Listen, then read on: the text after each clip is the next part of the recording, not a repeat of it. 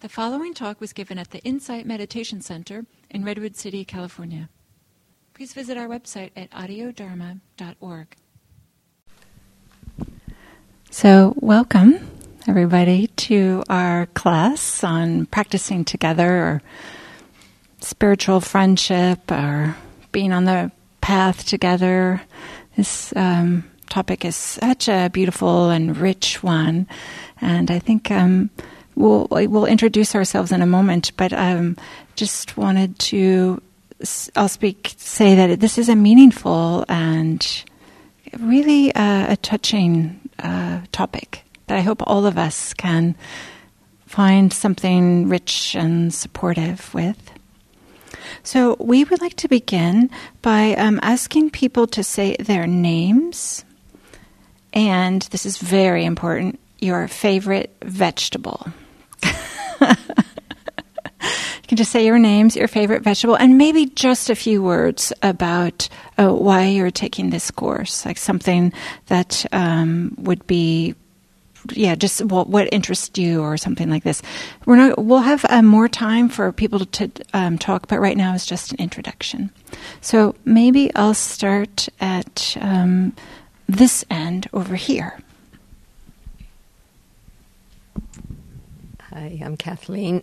Kathleen, and I just read an article about carrots, so I will say carrots.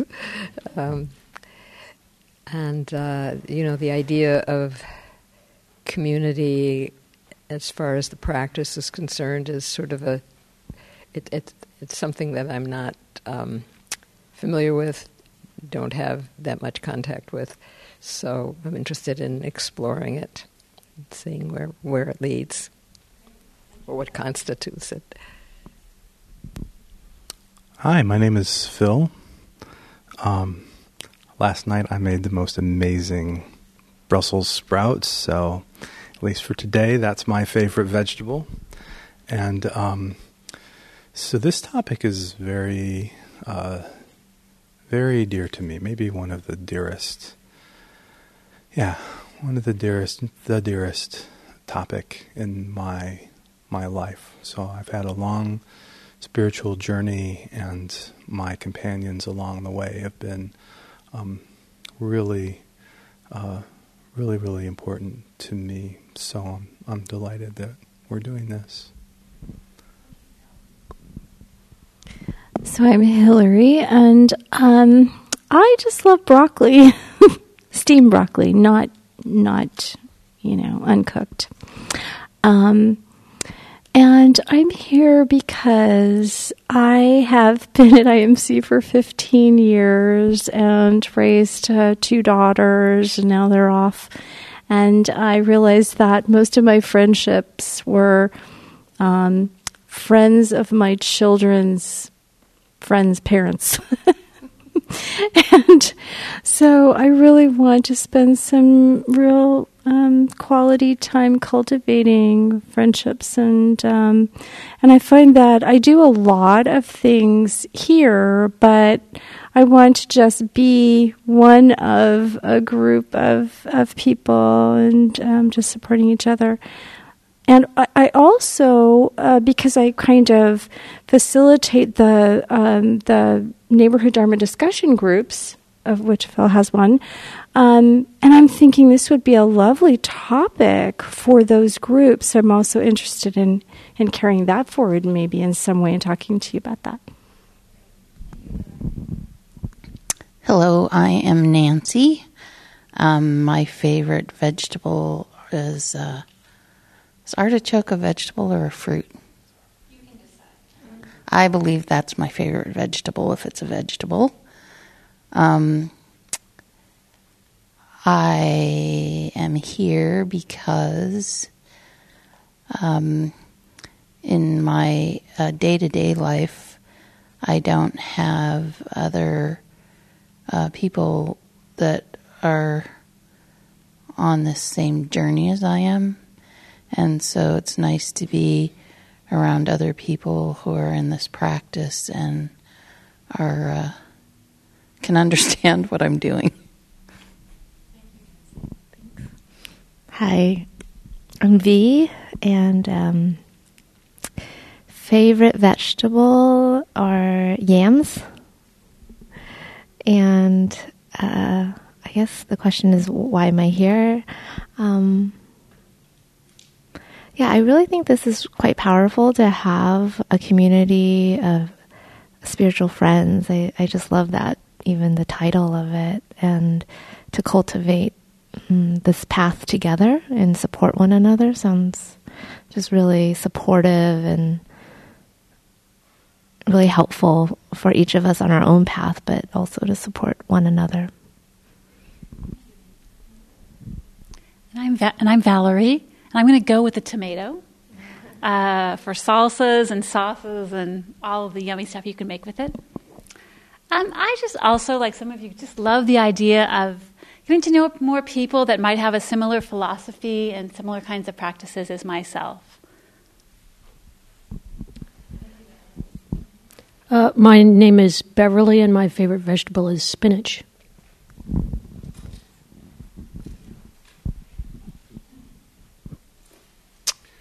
Uh, my name is Kevin. Is this on? Uh, my name is Kevin, and all of the vegetables people have mentioned, I think, oh, that's my favorite. So I can't. I don't know if I can pick one. Maybe a salad made of all of those uh, vegetables. Um, I guess I feel like this practice can be kind of a solitary practice, and I think the idea of finding community to sort of support me and, and others is uh, a good idea. Uh, my name is Stan. Asparagus is uh, something I like. Uh, I'm actually meditating with people six days a week, and I would like to learn how to be a better uh, friend to people who are, are not as far along in the practice as I am. Hi, I'm Morgan, and I'm assuming we're saying. Oh, okay, gotcha. I got. Okay.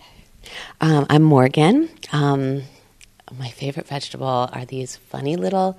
It's a can of peas, la Le Sueur peas that I grew up with a mom that made everything from cans, and I just love those little peas. Though they're so good.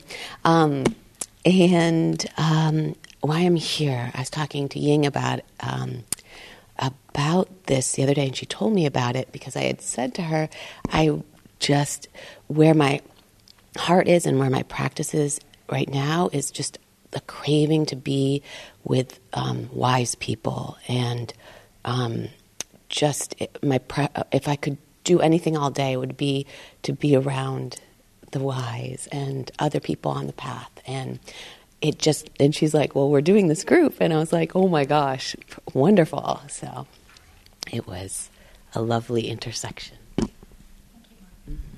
Okay i'll keep this brief. My name's adrian. Um, favorite vegetable is um, potatoes well french fries i guess. And um, i'm here because my therapist uh, suggested i check out this uh, center and i looked through the offerings on the calendar and this one just caught my eye. I said i'll drop in and see what it's about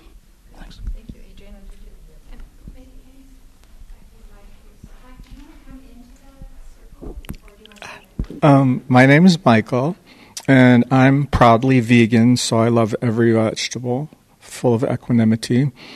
And I'm here because I'm in town and because Kim Allen's here and she's hardly ever here. So thank you for coming, Kim.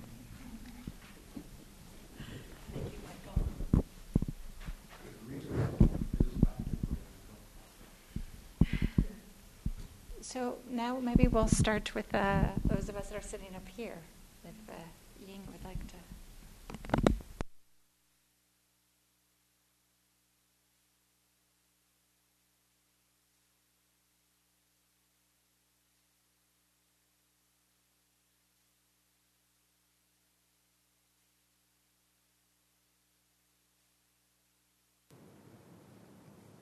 So, my name's Ying. Can you all hear me okay? Oh, my favorite vegetables? I guess cooked vegetables. I like pretty much all cooked vegetables. Um, And for me, I think um, Kalyanamitta or uh, spiritual friendship, it really was the door uh, in for me uh, to be on this path. It was a um, uh, heart opening um, before I ever encountered anything uh, at the beginning to really kind of invited me in to a community that I feel really I wanted to be associated with. And over time, the community has shifted and changed um, in different ways. Uh, sometimes offered tremendous wisdom. Sometimes just we sat together and that's enough. And so it's been quite dynamic, and uh, I would say um, it's a real blessing uh, to um, to walk this path with others together. So.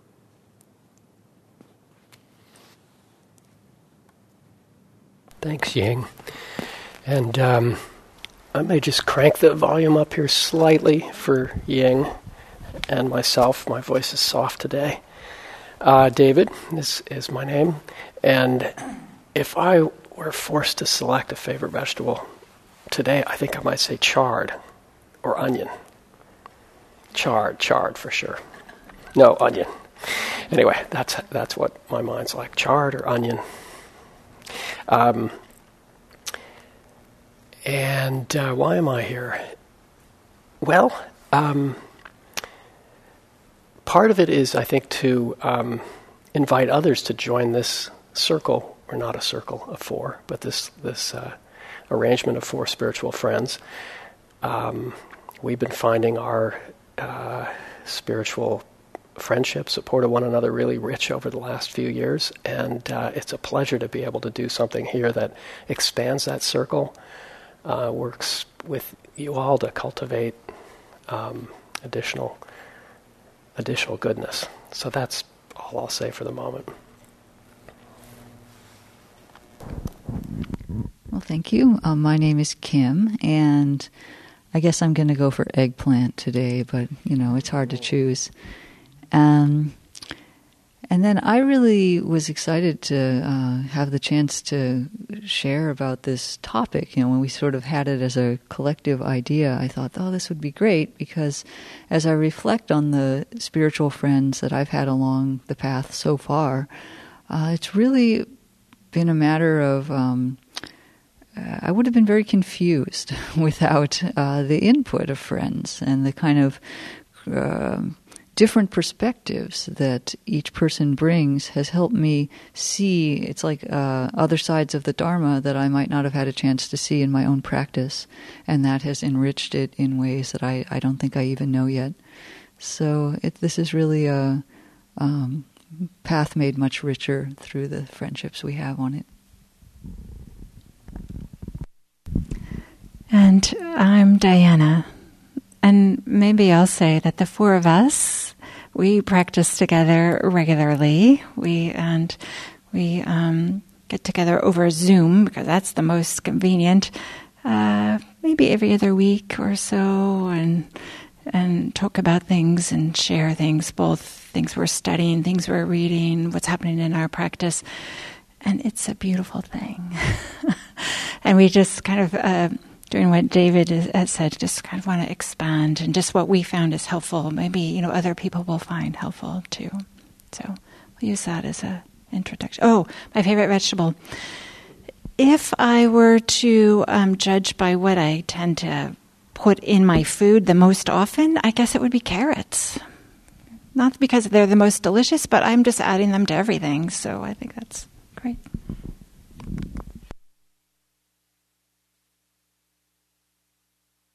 So maybe we'll launch in with sort of our first, um, you know, substantive teaching uh, section. It's actually pretty light. I thought I would say just a few things about what we, what we, what success in this in this gathering might look like. Um, just sort of some context for what we thought would be, as as Diana said, sort of skillful or supportive to to introduce and develop and cultivate together. And um, the first thing is just to uh, state again this idea that this this cl- this class course um, set of four gatherings can be itself uh, an experiment in cultivating spiritual friendship, in helping support one another, opening the heart to others, recognizing the um, utility of supporting others' practice in developing our own, and the reverse. Uh, so again, sort of a, a, welcome, you know, in coming together, joining us for this sort of a bit of an experiment, bit of a um, shared exploration of this of this topic, this theme, this aspect of practice. We'd like to talk a little bit or explore a little bit in this, uh, you know, in this process, uh, different aspects of spiritual friendship different ways it can appear, different ways it can feel, different ways it can be cultivated.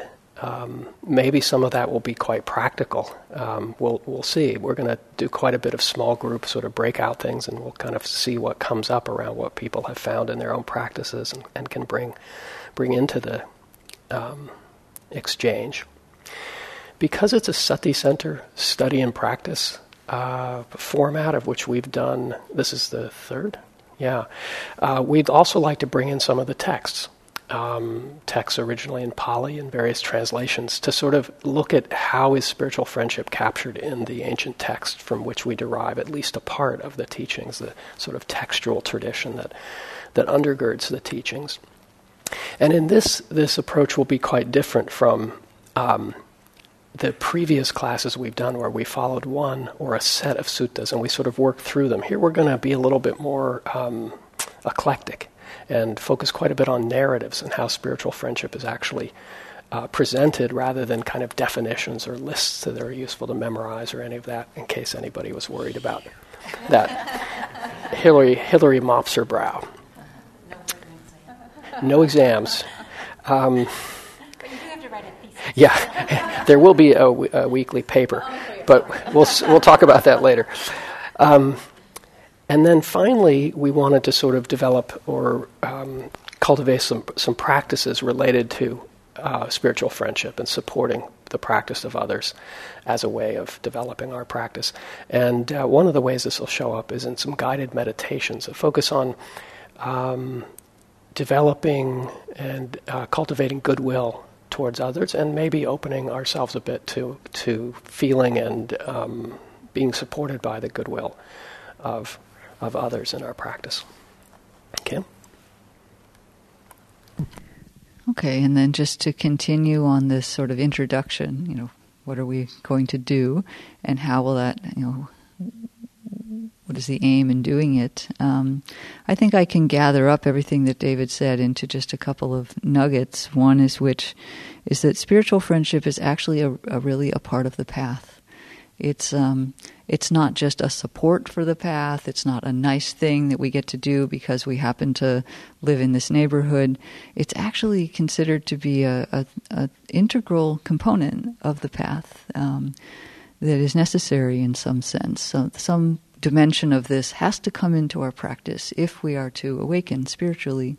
And so, luckily, there's lots and lots of dimensions of Kalyanamitta, and we can select the parts that seem really meaningful to us. But we're going to present the whole um, kind of range of what this can look like in the hope that it really is a support for your path. Um, and then maybe a second point I'll make is that the, this occurs in the context that the recognition that our practice is for ourselves, for others, and for both self and others. it literally says that, um, as well as for the world. So our practice is always done in a larger context, and this is one of the expressions of that larger context. So, thank you.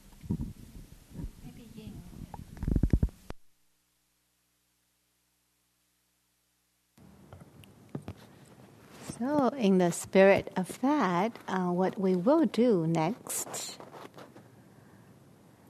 is um, to break into small groups and I will uh, give you a prompt question uh, just to kind of explore uh, this topic a little bit.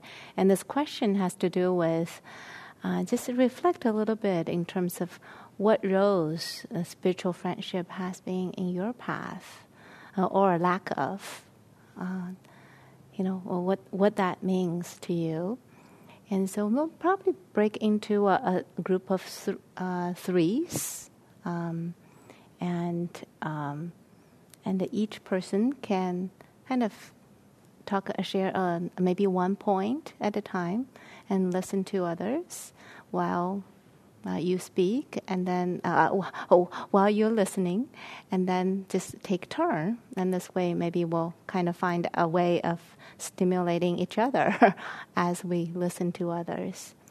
And uh, make it. Maybe we can just kind of find the different corners of the room, or if you want to go outside uh, in the walking hall, that's fine too as well.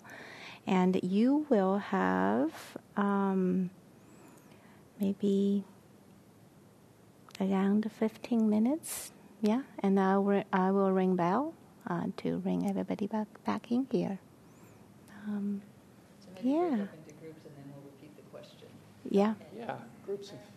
Group of three, yes. Yeah. So opportunity to make. this class as we've done the previous ones for audio dharma.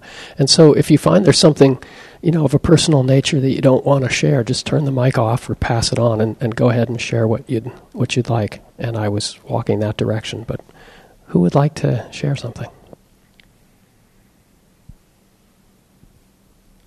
Something about what went on in your group of three or something that came up for you as as you talked about it with with others?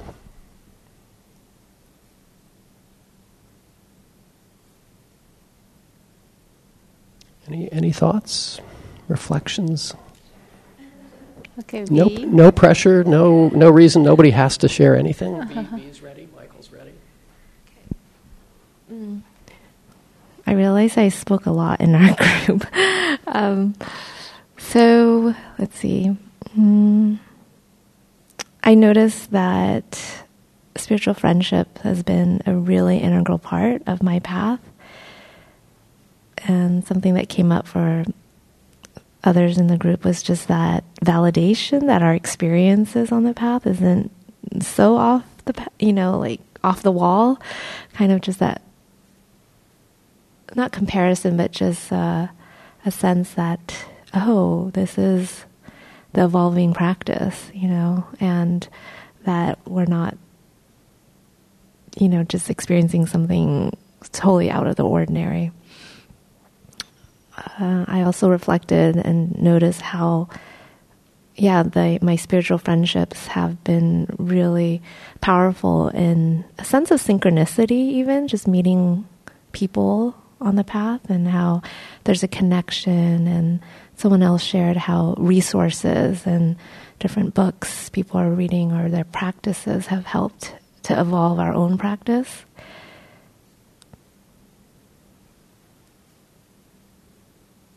I've had people share with me, oh, have you tried this or that? That just like opened up a new evolving way of my own practice. So that's always that's been lovely too.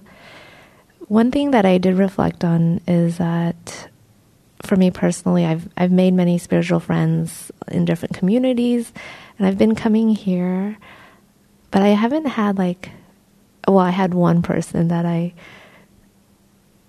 I co-taught with that as like a really deep friendship we have now, but I haven't felt that kind of friendship here at IMC so much. But yeah, so it's something that I'm hoping would open up more in the future and yeah. Thank you. So I think Michael wanted to. My talks past. that's, that's fine. Okay. No. No. If then anybody else, Beverly. Uh, so, f- from our discussions, I got the impression that everyone, people have different things uh, that they mean by spiritual friendship or that they want out of it. So, some people need a really close knit, caring group of the same people they sit with all the time, but other people not so much. They just might like to be able to hear, kind of be in the Dharma loop and know what's out there and can be Dharma Dharmafin butterflies and go from one group to another. Uh, Others just want a, a small group of people to discuss the Dharma with. So there's different needs and desires. Yeah. Thank you.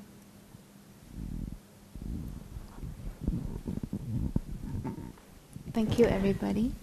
Yeah, thank you for sharing it. And this is something that we will be kind of like unpacking as we go through this course. What does it mean to be a spiritual friend? Is it level of intimacy or what does good friend mean? And what does friend mean? What are these types of things? So, and we'll be doing this also in terms of uh, our spiritual path.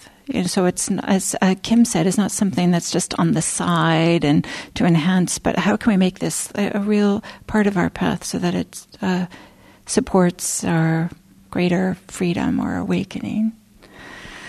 So now I'm going to introduce, we're going to uh, look at a text, uh, a sutta. Sutta is the word that we use, that you, if anybody doesn't know um, for these scriptures, we can say. Um, and uh, in a moment, I'll hand out a version of it that is abridged. That is, you'll see a lot of dot, dot, dot. So that means that I um, just wanted, it for our purposes this afternoon, for us to just focus on particular parts. But um, there will be an encouragement that we'll send you the full thing later. And you'll see that there is some interesting, there's more things in here that are kind of rich and interesting at least I think so, um, than just exactly what we're talking about today. So before I hand it out, I'll kind of give you a really high level what this is about. This is called the Meghiya Sutta. It's named after a monk who was Meghiya, and he was the attendant of the Buddha before Ananda, if you guys know about um, Ananda. And um, while he was on his alms round, he saw this mango grove that looked like the perfect place to go meditate. So he comes back from the alms round and says to the Buddha, I want to go to this mango grove. And the Buddha says, Nope, it's not the time because the Buddha's by himself and he needs to have an attendant with him. Meghiya asks again, and then which, um, if you read the sutta, you'll figure out what Meghiya says. That then the Buddha says, "Okay, you can go." So Meghiya goes off and he meditates and um, he has a difficult time. And then he comes back and he tells the Buddha, Wow, this wasn't so easy. I had a difficult time. And um, then the Buddha gives him a teaching. So we're going to talk about this, uh, the, the teaching. But one thing that I um, want to point out is here's a Meghiya who is a, a monk. He has dedicated his life to practice. And he has access to a great teacher. Some would say the greatest teacher, right? He's the attendant to the Buddha, has access to him all the time. And he still has a tough time meditating. So just kind of the set the expectations, right? Sometimes we may think like, well, gee, everybody else is doing this. Um, but here we see where it wasn't uh, so easy. So I'll pass out uh, this abridged version of the Meghiya Sutta.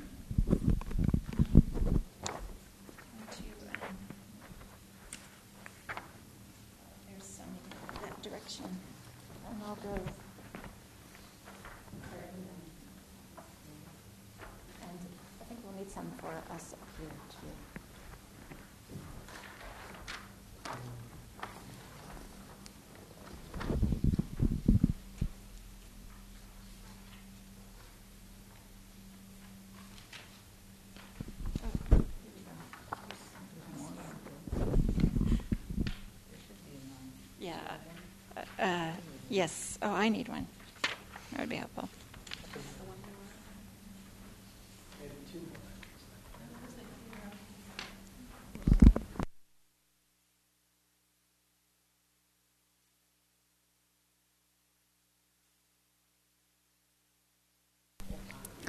Okay, so can I have somebody who will read out loud the first part before the numbered list? And then we'll have somebody else read the numbered list. And then maybe a third person will read what happens after the numbered list. So, who would like to begin with the first part? Morgan, thank you.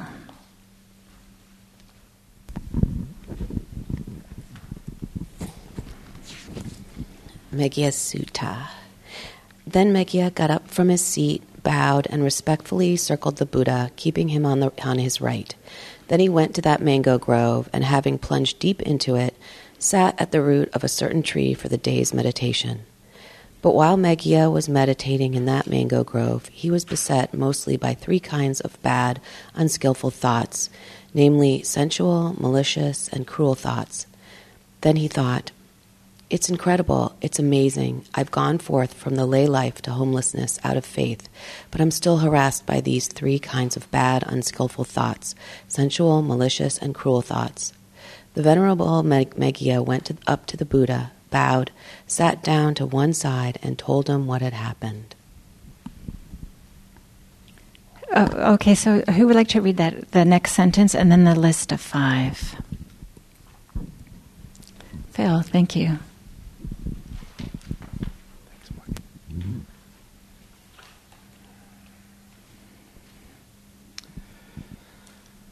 Meghiya, when the heart's release is not ripe, find five things help it ripen.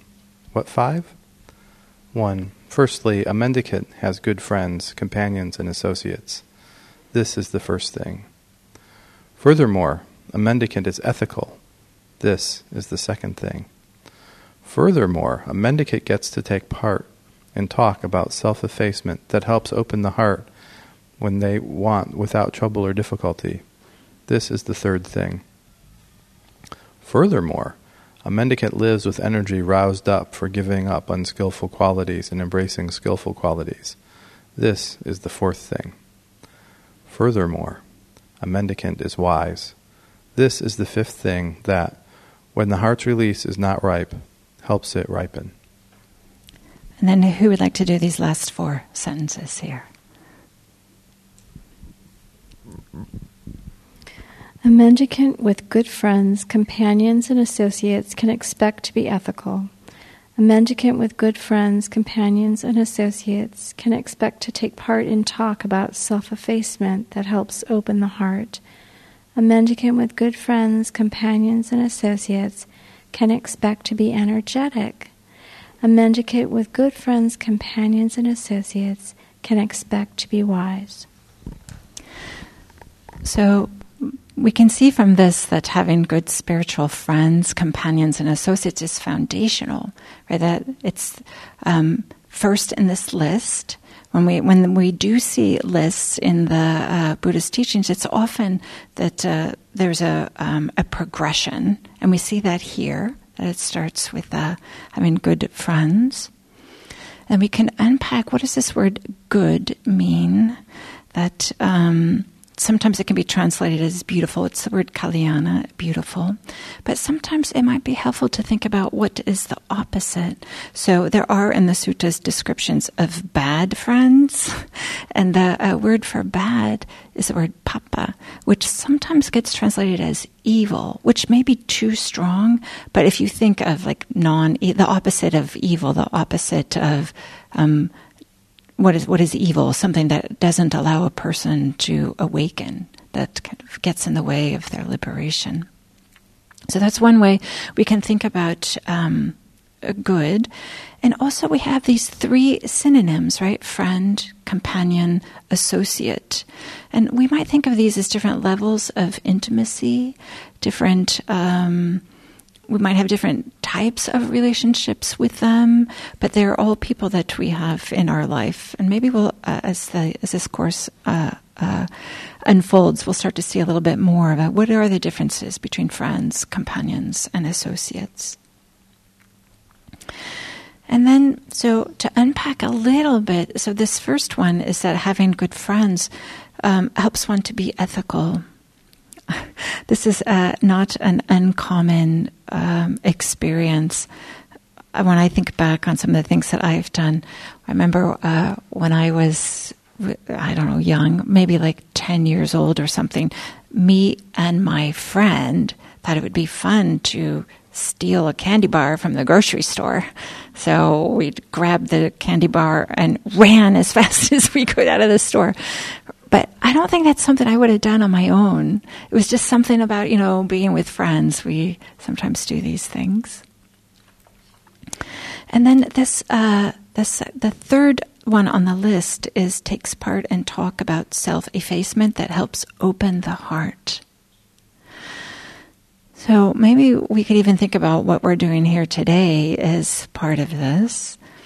Um, this talk about self effacement, we could, there's a number of ways we can interpret that. And one is not claiming attention for oneself. It's not all about me, me, me, me, me. We could also understand it as being a little bit humble or as being a little bit modest, as opposed to a sense of self righteousness and look at me, I know what's best. Uh, unlike everybody else out there, you know, really setting up a dynamic of me versus you, us versus them. It's like not doing that. Instead, having uh, a conversation, having discussion that is more about uh, concord and cohesiveness and getting together or getting along together and being together. And then this idea that helps open the heart. I love this expression, right? That's um, that is meaningful. So opens the heart. I think many of you know that um, the word uh, chitta in Pali can be translated as either heart or mind. It's translator's choice. This translator, Bhikkhu Sujato, is saying opens the heart. Another translator, Bhikkhu Bodhi, says opens the heart. Another translator, Thanissaro Bhikkhu, says opens the heart. Oh no, he says uh, opens the awareness. So, but there's something about this idea of, you know, um, maybe being a little bit more open minded as well as open hearted. What does it mean to be touched by? What does it mean to allow a new idea in? This is a big part of the spiritual practice. So when you have good friends, it's more likely that you'll have conversations that open the heart and open the mind. And then the fourth one that we see here has the energy for abandoning the unskillful and cultivating the skillful. So we might understand this as being motivated, as or inspired. Maybe somebody that we don't even know, um, but we see that they have a particular diligence or I um, just came back from a retreat, and in the closing circle, one of the persons, one of the participants said, You know, I'm not going to say who it was, but somebody on this retreat inspired me so much just by the way that they were walking, the way that they were sitting, the way that they were eating, and it was a great support for me. And then he said, and part of the reason why I'm not going to say who it was, so you all of think that it was you. but just this nice thing, right? Sometimes, you know, spiritual, maybe they're just associates. Maybe we don't ever have a conversation with them, but they inspire us in some kind of way. And then oh, maybe I'll back up and say more about this talk that is um, opens the heart or opens the mind. If you wanted to read the whole sutta, you, I put some ellipses in here, but the Buddha lists 10 topics uh, that, to talk about. So he gives um, some topics that might be supportive. And then lastly, that um, having good spiritual friends can help support one being wise. Maybe uh, I like to think of this as this list as a progressive. You start with good friends, you start being ethical, you start having talks, participate in talks or hear talks that open the mind and heart are inspiring, start behaving in ways that are promotes the uh, skillful and demotes the unskillful, and then wisdom arises. There can be a way in that this uh, demonstrates a path in some kind of way. So that's my little um, uh, introduction to this sutta, and maybe I'll just say one last time. There's a lot of rich, fun, interesting things in here. So, um, would encourage you at the end. Uh, we'll send a link to this and encourage you to look at it and maybe think about this and explore what. How do you interpret this, and how is this meaningful for you? Now I'll pass it on to David.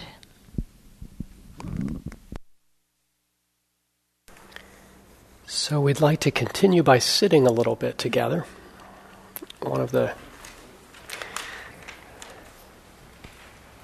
one of the ways we maybe most clearly express uh, our support for one another, an activity that we do on our own, but that we also um, do together. So we'll sit mostly in in, uh, in stillness and quiet for about 20 minutes, but I'll provide some some brief guidance as we drop in, just sort of sharing with you what's what comes up for me uh, sitting here in this in this particular topic or this particular um, aspect of practice. And as we settle in, it occurs to me that we can check in with our posture in a way that illustrates for us the centrality of balance in our practice. We adopt a posture in our sitting meditation that is balanced between energetic engagement with the present, what it's like to be here, what's really going on in our experience, showing up for our experience. But an attention that we provide in an easeful way. It's a balance between, it's a balance of alert uh, and relaxed attention.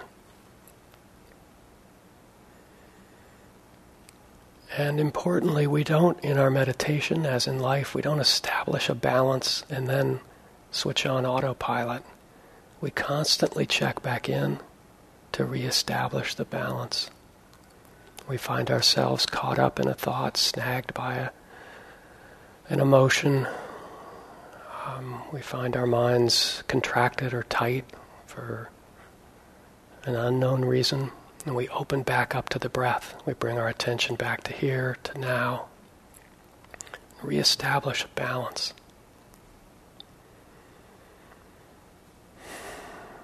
One of the reasons we sit with the breath, we accompany the breath. We hold the breath in our attention in a friendly way. It's because the breath is naturally balanced. The body knows how much oxygen is useful. The body's constantly checking in to find out what's needed now. When we, when we rest with the breath, we're sort of leveraging, taking advantage of that of that balance, finding in that balance some inspiration some refuge.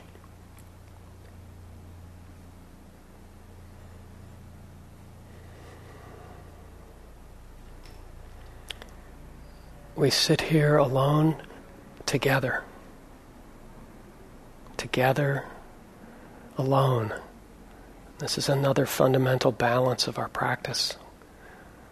We come to the practice frequently for our own benefit and then we find that we benefit from the support of others, we benefit from providing support to others.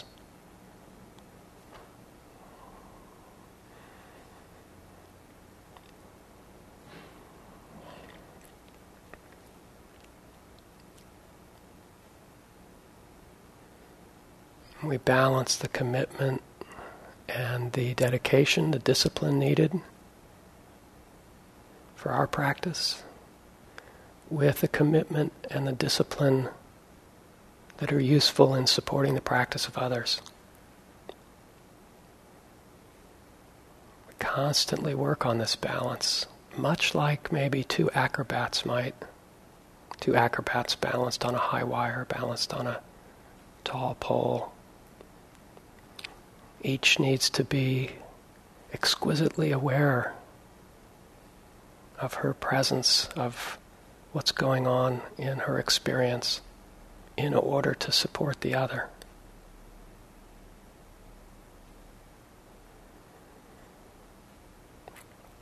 In supporting the other in this way, each is supported. and the balance is constantly revisited, constantly rearranged, constantly reworked, constantly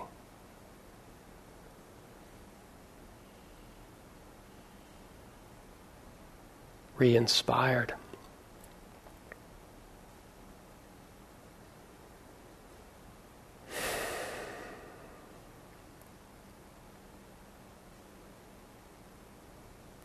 For engaging in this way, for showing up for ourselves and for others. We can check in with the heart a little bit. Just notice how the heart feels. Opening, contracting, opening toward ourselves, closing toward ourselves, opening toward others in the room, closing.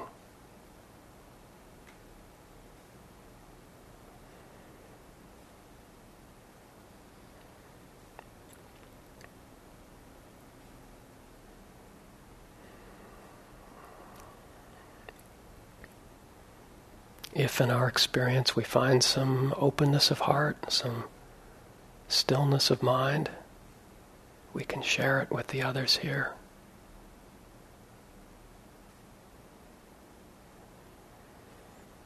When we share the benefits and fruits of practice, when we share the stillness of mind, the openness of heart that come to us in our practices, sometimes in little drips and drabs, and sometimes in overwhelming waves, when we share it, it's not diminished. When we share it, it grows.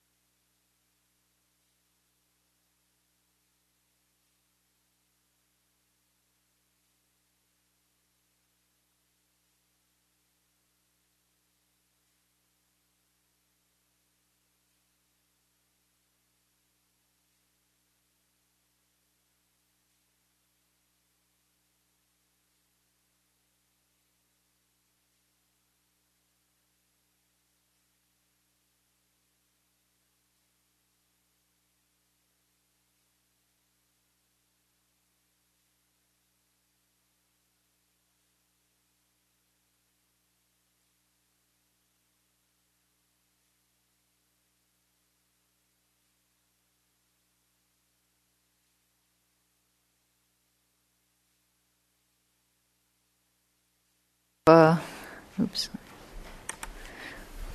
Does everybody have a copy of this? Uh, these are again excerpts, and this is a different sutta. We're going to kind of emerge out of meditation into um, reading about some friends who were uh, living very much in the way that uh, David so beautifully evoked for us in the meditation. So, this is from a sutta called the Chula Gosinga Sutta, a shorter discourse in Gosinga. And I know you're all reading through it. Um, and we're going to actually read some sections like we did before. So, I'll just give a. Um, the setting briefly, which is that the Buddha is visiting three monks who are practicing together in a park Anuruddha, who is the kind of the main monk, happens to be uh, one of his cousins, I believe, some relative. And they're living together very harmoniously. And the first part of this sutta, which is what we're going to be looking at today, um, talks about what this looks like for them. It's not a list of the qualities of friendship, but it does say something about the conditions that help bring about good friendship and what it looks like. And then the later parts of the sutta talk much more about their meditation practice, because the Buddha then goes on to ask them about that.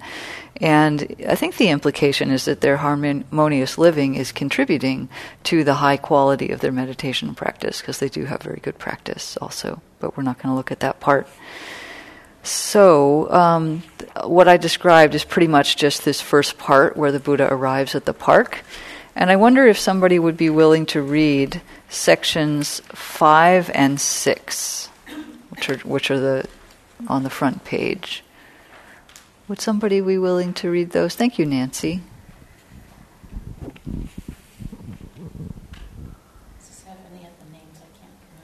You can um, okay. you can approximate the names that okay. you can't pronounce. It's okay, but number five doesn't have too many. Okay.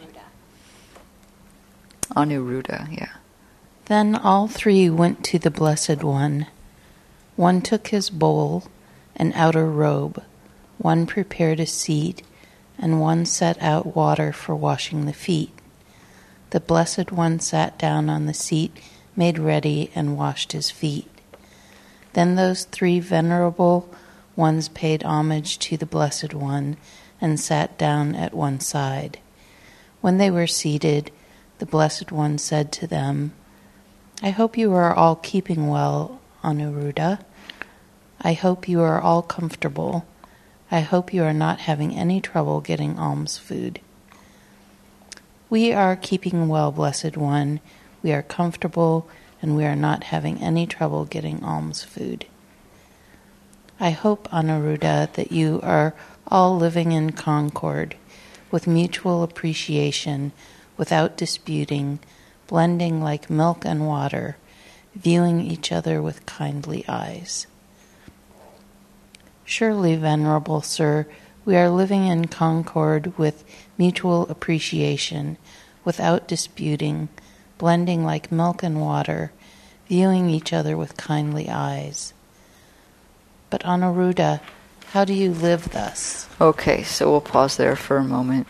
So it's a nice conversation, right? The Buddha arrives and they, they do a nice thing for him. They put out the seat, they let him wash his feet. I mean, this is fairly standard, but nonetheless, it's a little act of courtesy. And then the Buddha asks about how they are. he says, I hope you're not having any trouble getting alms food. I mean, that's really sweet, right? And so that's just kind of his way of saying, are things, you know, he, he wants there to be a nice setup to support their practice. But then it's beyond the physical, just getting enough alms food. He also wants to know how their uh, concord is in their group, because that's another big factor, right? And so he has this wonderful phrase living in concord with mutual appreciation, without disputing, blending like milk and water, viewing each other with kindly eyes. It's quite evocative. It's, of course, an expression of metta, the kindly eyes. So um, let's just go on and read one more section because the next section where he asks them, well, how is it that you do this? So he's trying to bring into consciousness what it is that allows them to live in that way. And section seven uh, names those things. Who would like to read that one? Who would be willing to read that? Oh, Beverly? Okay, thank you.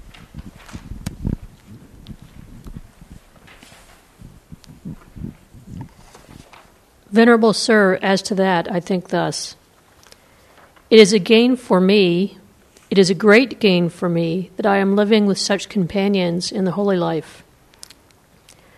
I maintain bodily acts of loving kindness towards those venerable ones, both openly and privately.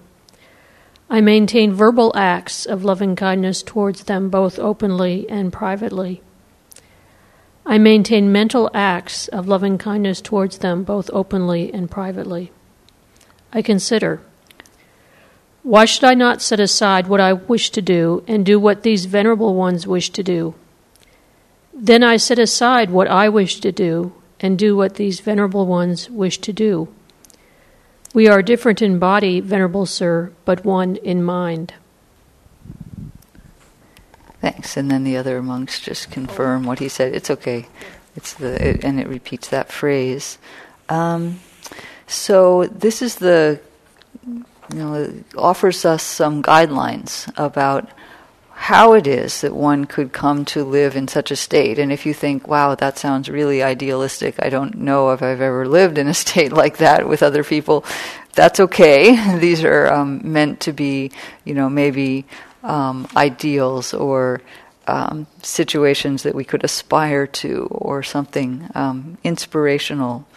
So, but I think the implication here is that this kind of harmony doesn't just happen. The Buddha doesn't say, oh, well, of course you're living like that. That's how everybody lives. Instead, he says, how do you live like that in order to help them see? Because it's not actually how everybody lives. And so there are conditions for that. And so we can look at what those are. There are um, several of them highlighted in this paragraph. So the first one would be what we could call appreciation. So, you know, he thinks it is a gain for me. It is a great gain for me that I am living with such companions in the holy life. So he actually consciously thinks this is a good situation for me. This is really a gain. And this part is actually quote unquote selfish. it's about how it benefits him that he's with these other people. But um, nonetheless, it's important to appreciate that. So, do we stop to appreciate in our lives the presence of our Dharma friends and other supportive elements of the Dharma, you know, that we live near enough to a Dharma community that we can come here today, for example. Do we just take a moment to appreciate that during the day? I have a recent example from um, that I came across. I'm I'm in a, a study group for learning Pali, and um, we're all kind of just comrades or associates or whatever the, one of the words is, companions in the group. And one um, one man in the group is uh, Vietnamese, living and working here, and so it's interesting for him to learn Pali using English as the basis to do that. And we had a little email discussion where we went into these sort of fine details on some words in a sutta that we were reading, and it, it was really geeky actually. But he um, he wrote in one at the end of one of his emails. I've never thought this deeply when reading suttas in English or Vietnamese, only in Pali. The joy of reflecting on my practice while translating these suttas is abundant, regardless of how difficult they might be. Thank you, friends, for making this favorable condition. So it's a simple statement at the end of his email, but he he got somehow that it was important for him that he was in this group, that um, this was what was enabling this to come about. So that's an example, simple example of appreciation. Um, and then, secondly, we see that there's this, these phrases now about bodily acts of loving kindness, openly and privately, verbal and mental acts of loving kindness, both openly and privately. So, this is, of course, metta. Uh, and it's interesting that it's, it's quite inclusive, bodily, verbal, and even mental. We even don't think anything. You know, we don't look across the room and smile congenially at our friend, but think, God, I hate the way he does that, you know, things like that, because those things matter too, right? Those are happening in our experience, and so they have an effect on us.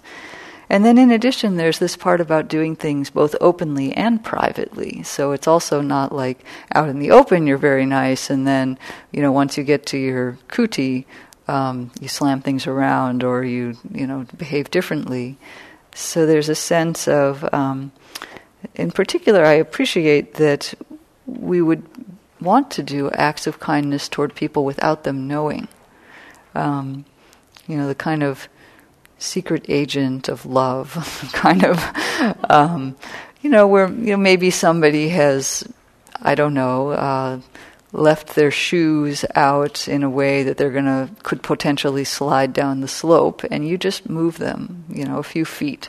They probably won't even notice. They'll just come pick up their shoes when they come.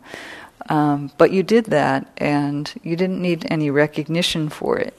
So there's kind of a sense that metta actually doesn't need outside confirmation.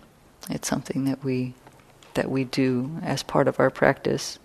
So again, this is you know maybe a bit idealized to do this 100% of the time, but we can consider those different dimensions, you know, all different areas of our body, speech and mind and whether we are doing it both openly or privately. I mean, maybe there are some people who are the opposite. They're happy to do things quietly that people don't see, but if somebody were to see them acting kindly, that would be a little bit too much. You know, they don't want to be acknowledged or seen, or, you know, I don't want people to know that I'm actually kind of a softy.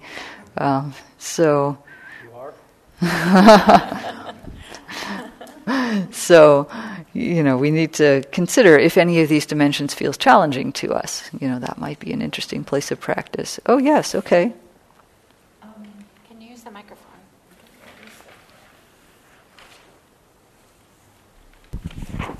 Okay, I happen to come from a social work background and I retired. I did a lot of group work. And I find myself um, with friends in need or even someone I've just met in need, being um, very kind to them and really, really um, being supportive to the extent where it's very hard for me at times. I've cried, you know, the situation is so difficult and I'm not their social worker. So here's my question Is that crossing a boundary to um, um, be doing, like um, a therapist said to me who I was seeing, um, you're crossing a boundary because you're playing social worker with these friends. And I didn't feel like I was. I thought I was just being a kind human being. Could you comment on that? Hmm. Well, I think I would invite also uh, my colleagues to offer something. Um, but my sense is that there isn't a single answer to that question, and it um, depends uh, partly on your intention. You weren't intending to be a social worker, so you've said that already. But also, kind of how it's flavoring the dynamic of the interaction. If you're setting up somehow a situation where you're the expert and they aren't, or they're going to be um, owing you something in some social way that you, you know, that isn't so healthy, you know, then it's um, might need to be thought about. I don't think you want to be thinking, well, I I can't help them because it would look bad or it's not appropriate. You know, don't don't suppress that tendency, but just make sure that there's this feeling, maybe guided by some of these words here of are you harmonious, blending in concord, which wouldn't involve, say, owing people or, or power differentials. That's my sort of top level answer to a situation where I don't know enough details, but that can be a guideline, maybe. Anybody else want to say anything? Okay. Yeah, I. Do you want to use the microphone, please? Oh, yeah, we should have done that earlier. So recently, Yeah, with one did- of these okay. friends, I met in a, um, a, c- a sp- a spiritual community. Um, this woman has serious problems and was desperately in need of a social worker. Well, I became her friend. This well, first I became her friend. I didn't know any of this. And then recently, she's had a tremendous setback, setback in her life, and she was not getting the help, kind of help she needed from the county. Well, I didn't think of myself as her social worker. I thought of myself as a friend, but I went, I went way out. I ended up taking her to her psychiatrist. I met with him. Um, I did a number of things that were sort of social worky, but that was not where I was coming from. But again, this therapist and my friends told me that once again I went way overboard. So um, I just am having a hard time wrestling with that because I happen to have made a few friends who are extremely needy with major problems, and I really love them for who they are. and I want to be there for them, and I bring to it who I am, and who I am is part of this. Who I am is from coming from my experience. So it's just I'm just really having a hard time because all of the outside comments, and especially the therap my therapist. Yeah, thanks. Uh, well, I appreciate that you're um, making it part of your practice. I would say it's kind of an ongoing exploration for you to clear, you know, see how clear that is. Diana looks like she wants to contribute, so please. Maybe I'll just say briefly how do we know when our boundaries have been crossed? Yeah. We know because it feels uncomfortable. That's kind of that's an unfortunate thing. It's you only know like, oh, whoops, okay, that's a little too far. So that's how we know and we learn. And we learn from it. Yeah.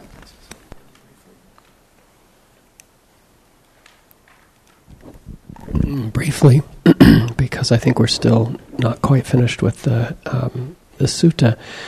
I would just reflect back to this that uh, this idea of balance that we establish in our practice, uh, and as Diana just said, the utility of really keeping our attention with what's going on in our experience. That's where it's in returning to the breath, returning to our posture, returning to that balance, noticing what's going on in the body. That we have the best cues that we get. They're imperfect to the extent to which we're sort of in a balanced relationship with a spiritual friend. Spiritual friends, I, in my sense, it's um, the, the things we do, the way we support one another's practice, they're different than many of the other ways we support friends um, and uh, others. So it's useful to think of this maybe as something that's not all encompassing, but an aspect of practice. Thank you. Yeah. So we'll just um, finish up a little bit more with the with the text. We've had two conditions that lead toward this harmony. Um, one is appreciation, the other is metta, and the third is expressed in this last section of that section seven, where it says, "Why should I not set aside what I wish to do and do what these venerable ones wish to do?" So there's a sense of a diminishment of self-centeredness. And it's uh, the teaching here is that it's conducive to harmony if we don't always have to have things our way, in a sense. Now, I do want to comment that, of course, that this we might not want to carry around as our uh, default way of being in the world. It's not at all intended to say that we should just passively sublimate all of our desires or interests for somebody else or for the group. But remember the context of the sutta. I don't think it would allow for an interpretation like that. The context of the sutta is that these people are practicing together, they're, um, they've been living together for a while, um, they're all practicing the Dharma, and so they have that understanding. And so I don't think it would make sense that you know that there would be that kind of interpretation.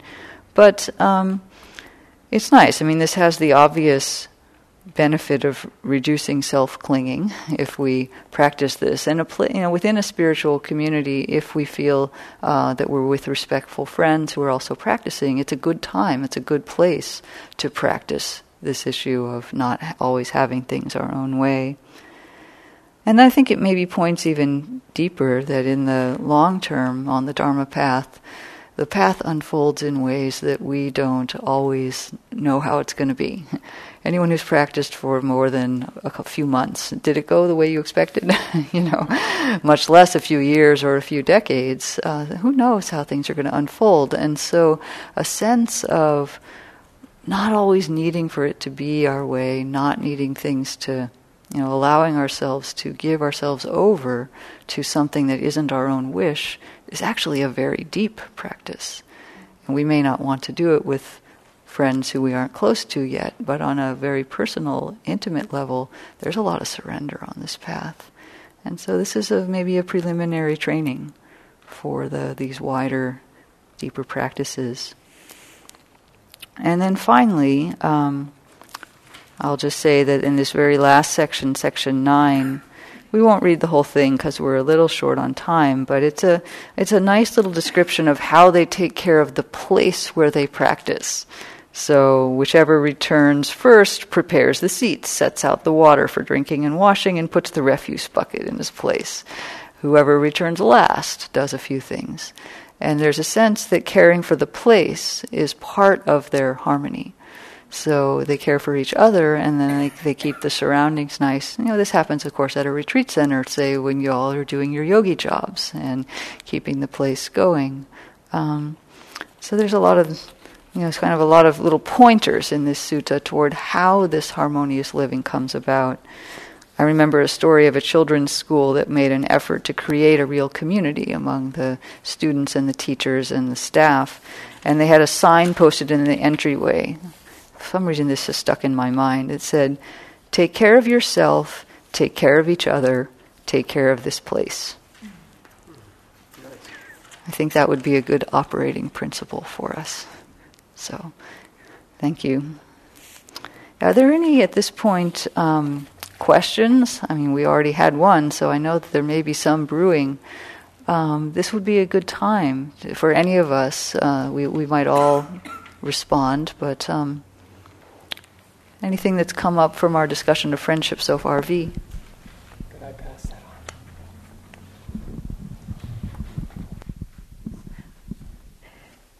on? Okay, so um, one thing that came up for me in the reading was uh, living in concord with mutual appreciation without disputing, blending like milk and water, viewing each other with kindly eyes. I think what came up internally in my body when I heard without disputing, I was like, what? How, how is that possible? Uh, because, you know, I'm, I'm used to living in communal um, just my family background is like that. And I actually invite that kind of dispute. And maybe just the word is different here. It's just this idea of being really open to share what's going on internally with one another. I think there's so much value in that in relationships with spiritual friends, even. So that was something that came up for me. I think maybe the, the implication would be that there isn't hostility in the way that they interact. Mm-hmm. Um, and in this case, of course, since they're monks, they're not having a lot of kind of general talk around, you know, like the, we would in a family. Mm-hmm. But I don't think it's meant to say that we wouldn't, you know, have boisterous discussions and have different opinions, but that there wouldn't be hostility behind that. Mm-hmm.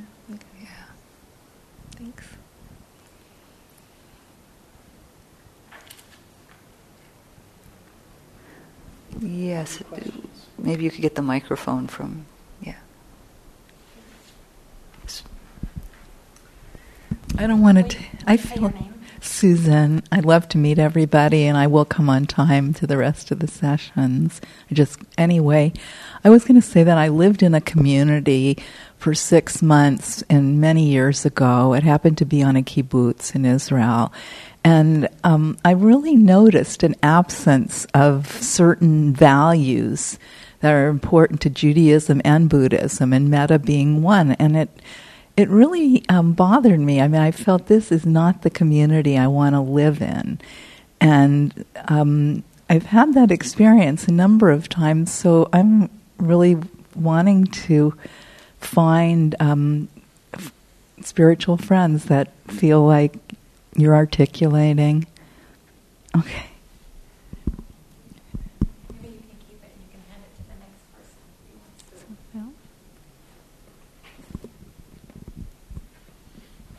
So, you alluded to this while you were talking, um, that this doesn't seem this doesn't seem particularly realistic. Um, who if there so if there's no dispute and, and perhaps that that's attitude.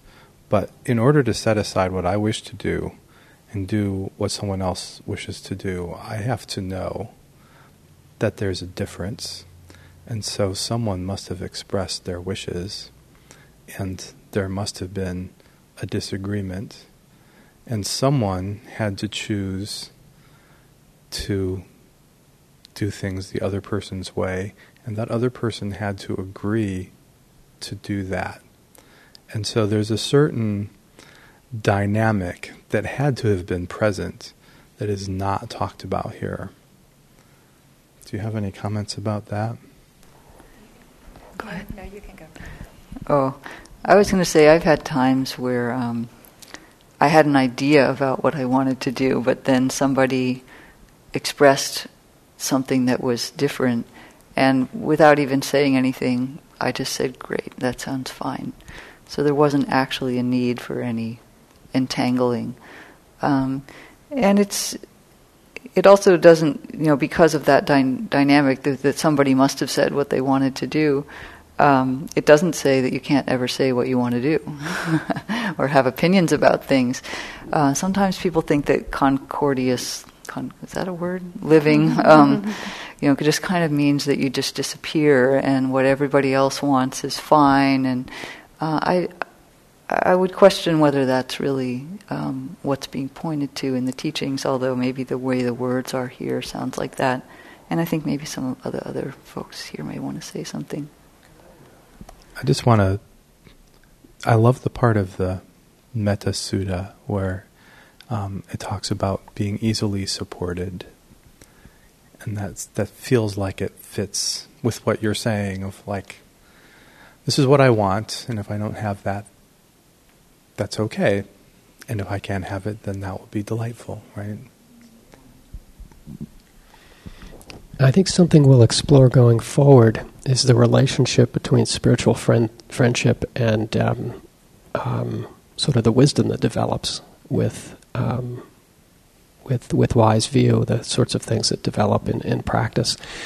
And uh, I think I think this passage, which I think particularly maybe in our culture sets off a certain can set off a certain kind of dissonance. Um, again, I would point back to the context that these are practitioners who really trust one another's wisdom. That makes a big difference. There's a lot of trust and safety that need to be established, I think, between and among friends, companions in, in this path.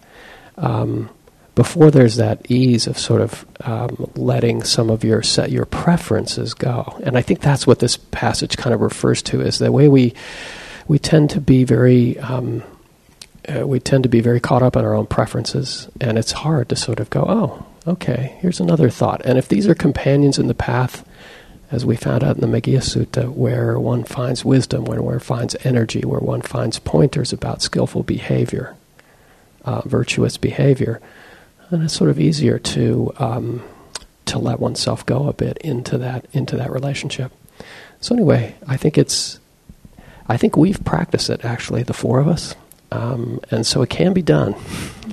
um, and it's not that we don't have a lot of energetic fun, uh, but there's not hostility in it, and there's a sense of when we l- look at one another and go, "Oh, that's interesting," because Diana said it, or Kim said it for me, or Ying said it it's like, oh, okay, I trust these. I trust these people. I trust their path. I trust their practice.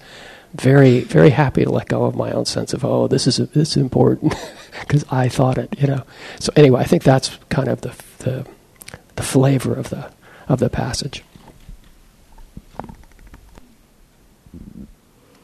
When I read that, I I couldn't help but feel like that's how I feel as a parent with my children, right? There's a sense of selflessness, um, but there it, it, comes from just unconditional love and, and wanting to be supportive of each other, but also realizing that we're all in this together, right? And we're all uh, really trying to support one another for something that's bigger than any one of us. And so I feel like family life has really been the best uh, teacher for me in learning those qualities that then can be um, expanded out to friendship. Beautiful. There's one behind you. I, I really love what you shared about um, the uh, interaction between the different parties. And when I read that, I thought of um, this idea of ask culture versus guess culture. And it's sort of like when you raise in a household where you just frankly say, This is what I want, and then someone else addresses it, versus the implicit culture of like you're supposed to anticipate what the other person wants ahead of time and they're both value neutral. It's just conflict happens when one party's a guess, one party's an ask, and then you don't even know. So um, my my reading of this is that everyone is on the same cultural wavelength, and this works.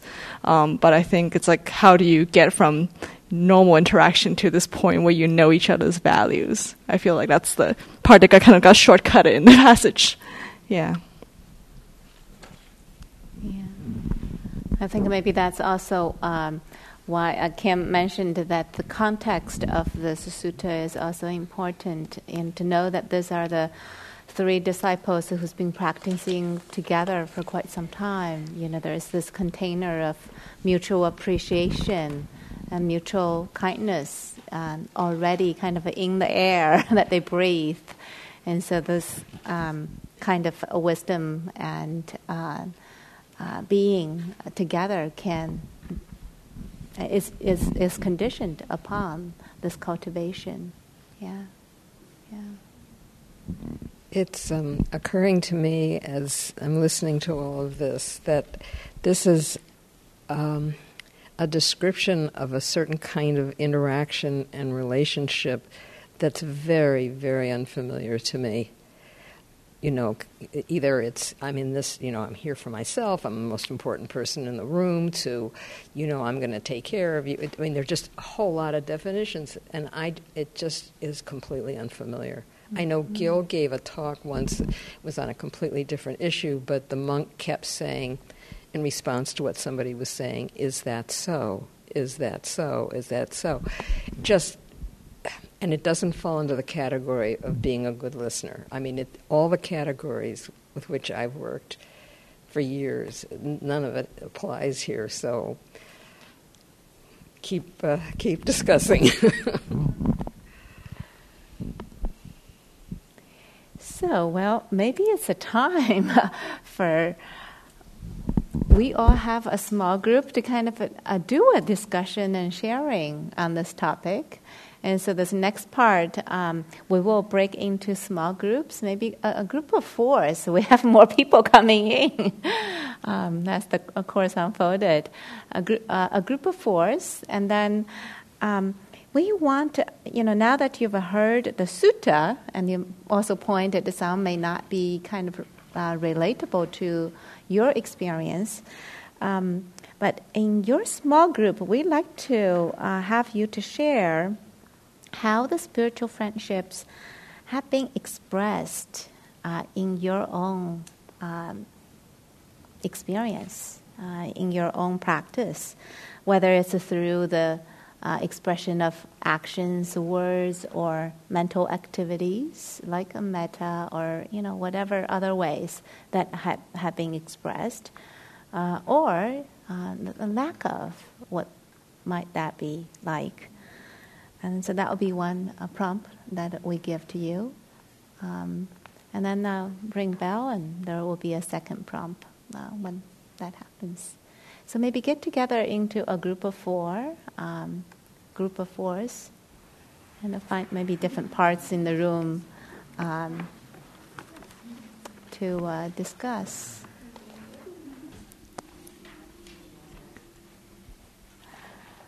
Well, welcome back. We wanted to just kind of be conscious that um, the class is supposed to end at three thirty.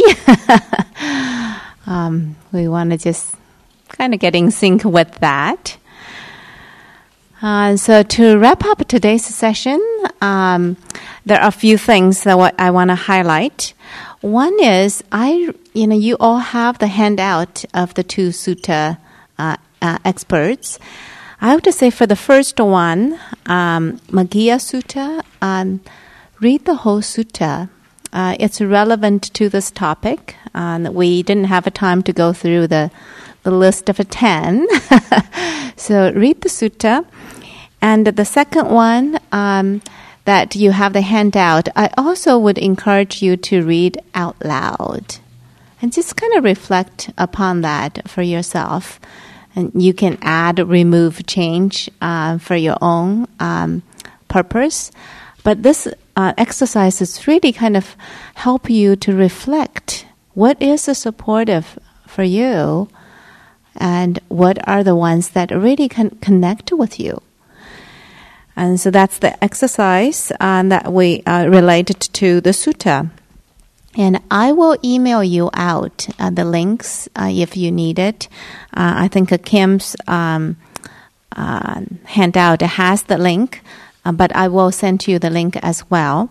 And so, uh, with respect to that, for those who haven't signed up through our mailing list, please come and write your e- name and email address, and that way I can add you uh, to our mailing list where you get uh, the uh, the email, uh, the links that I'll be sending to everybody uh, as well. And then, in addition to that, uh, I'd invite everybody to practice a couple of things. And so, in today's sutta, um, we talked about the sense of appreciation. Uh, appreciation to me uh, is a sense of some recognition and understanding of the uh, things that are supportive of your practice. And so we talked about various conditions, uh, for example, the uh, proximity of the center to where you live, or uh, the spiritual friends that you have, or simply you have the time that you, you're able to come.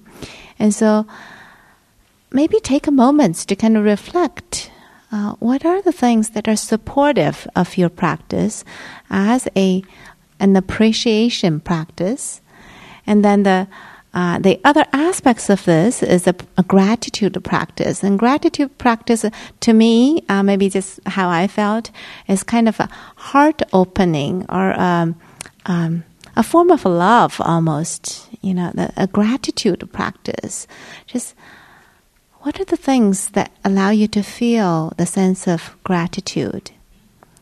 And, and that comes from your heart. And so there's two things. One is more related to, in my mind, is a sense of knowing and recognition. One is something that you feel in the heart. And so see if you can incorporate uh, some of those aspects in the uh, in the coming week uh, in your practice as you kind of reflect the uh, re- reflect upon the materials. And so may you all have a, a wonderful week, and we will see you next week.